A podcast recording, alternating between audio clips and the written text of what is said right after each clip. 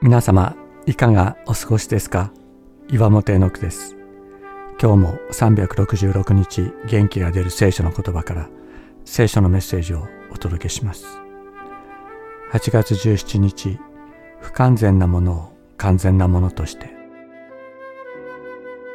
イスラエルの父祖アブラムはあなたを祝福するという神の声を聞いて住み慣れた土地と家族を離れ神の示す地にやってきました。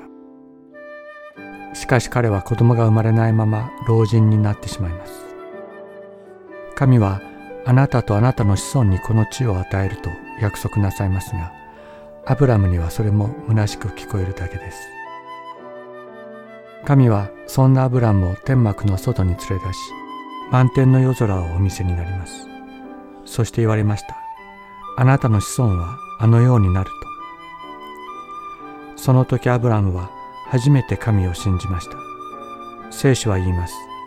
主はそれを彼の義と認められたと。しかしその後のアブラムの行動は神の身思いに沿ったものとはならなかったと聖書は語ります。不妊の妻から女奴隷を与えられ彼女によって子供を得ます。またその土地の王アビメレクを恐れたアブラムは妻をアビメレクに差し出して身の安全を図ろうとします。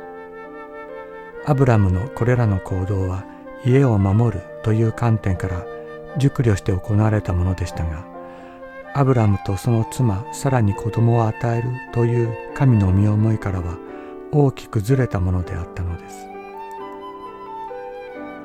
主はアブラムを義と認められたと言います。しかし彼の信仰は決して完全なものではなかった。聖書はそれを明言しているように思えます。神の真実に触れられた時にアブラムの中に死んでいた真実がそれに応えた。神はそれを喜ばれたのです。そして不完全なものを完全なものとして受け止めてくださった。これが神の救いなのです。私たちも同様ではないでしょうか。義と認められるような完全な信仰は誰も持っていません。ただ神の真実に触れられ私たちの中で死んでいた真実がその呼びかけに応えた。神はそれを良しとしてくださったのです。完全なものとして喜んでくださったのです。呼びかけてくださった方喜んでくださった方このお方に全てがあります。主はアブラムを外に連れ出して言われた。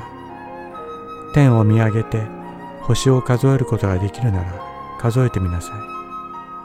そして言われた。あなたの子孫はこのようになる。アブラムは主を信じた。主はそれを彼の義と認められた。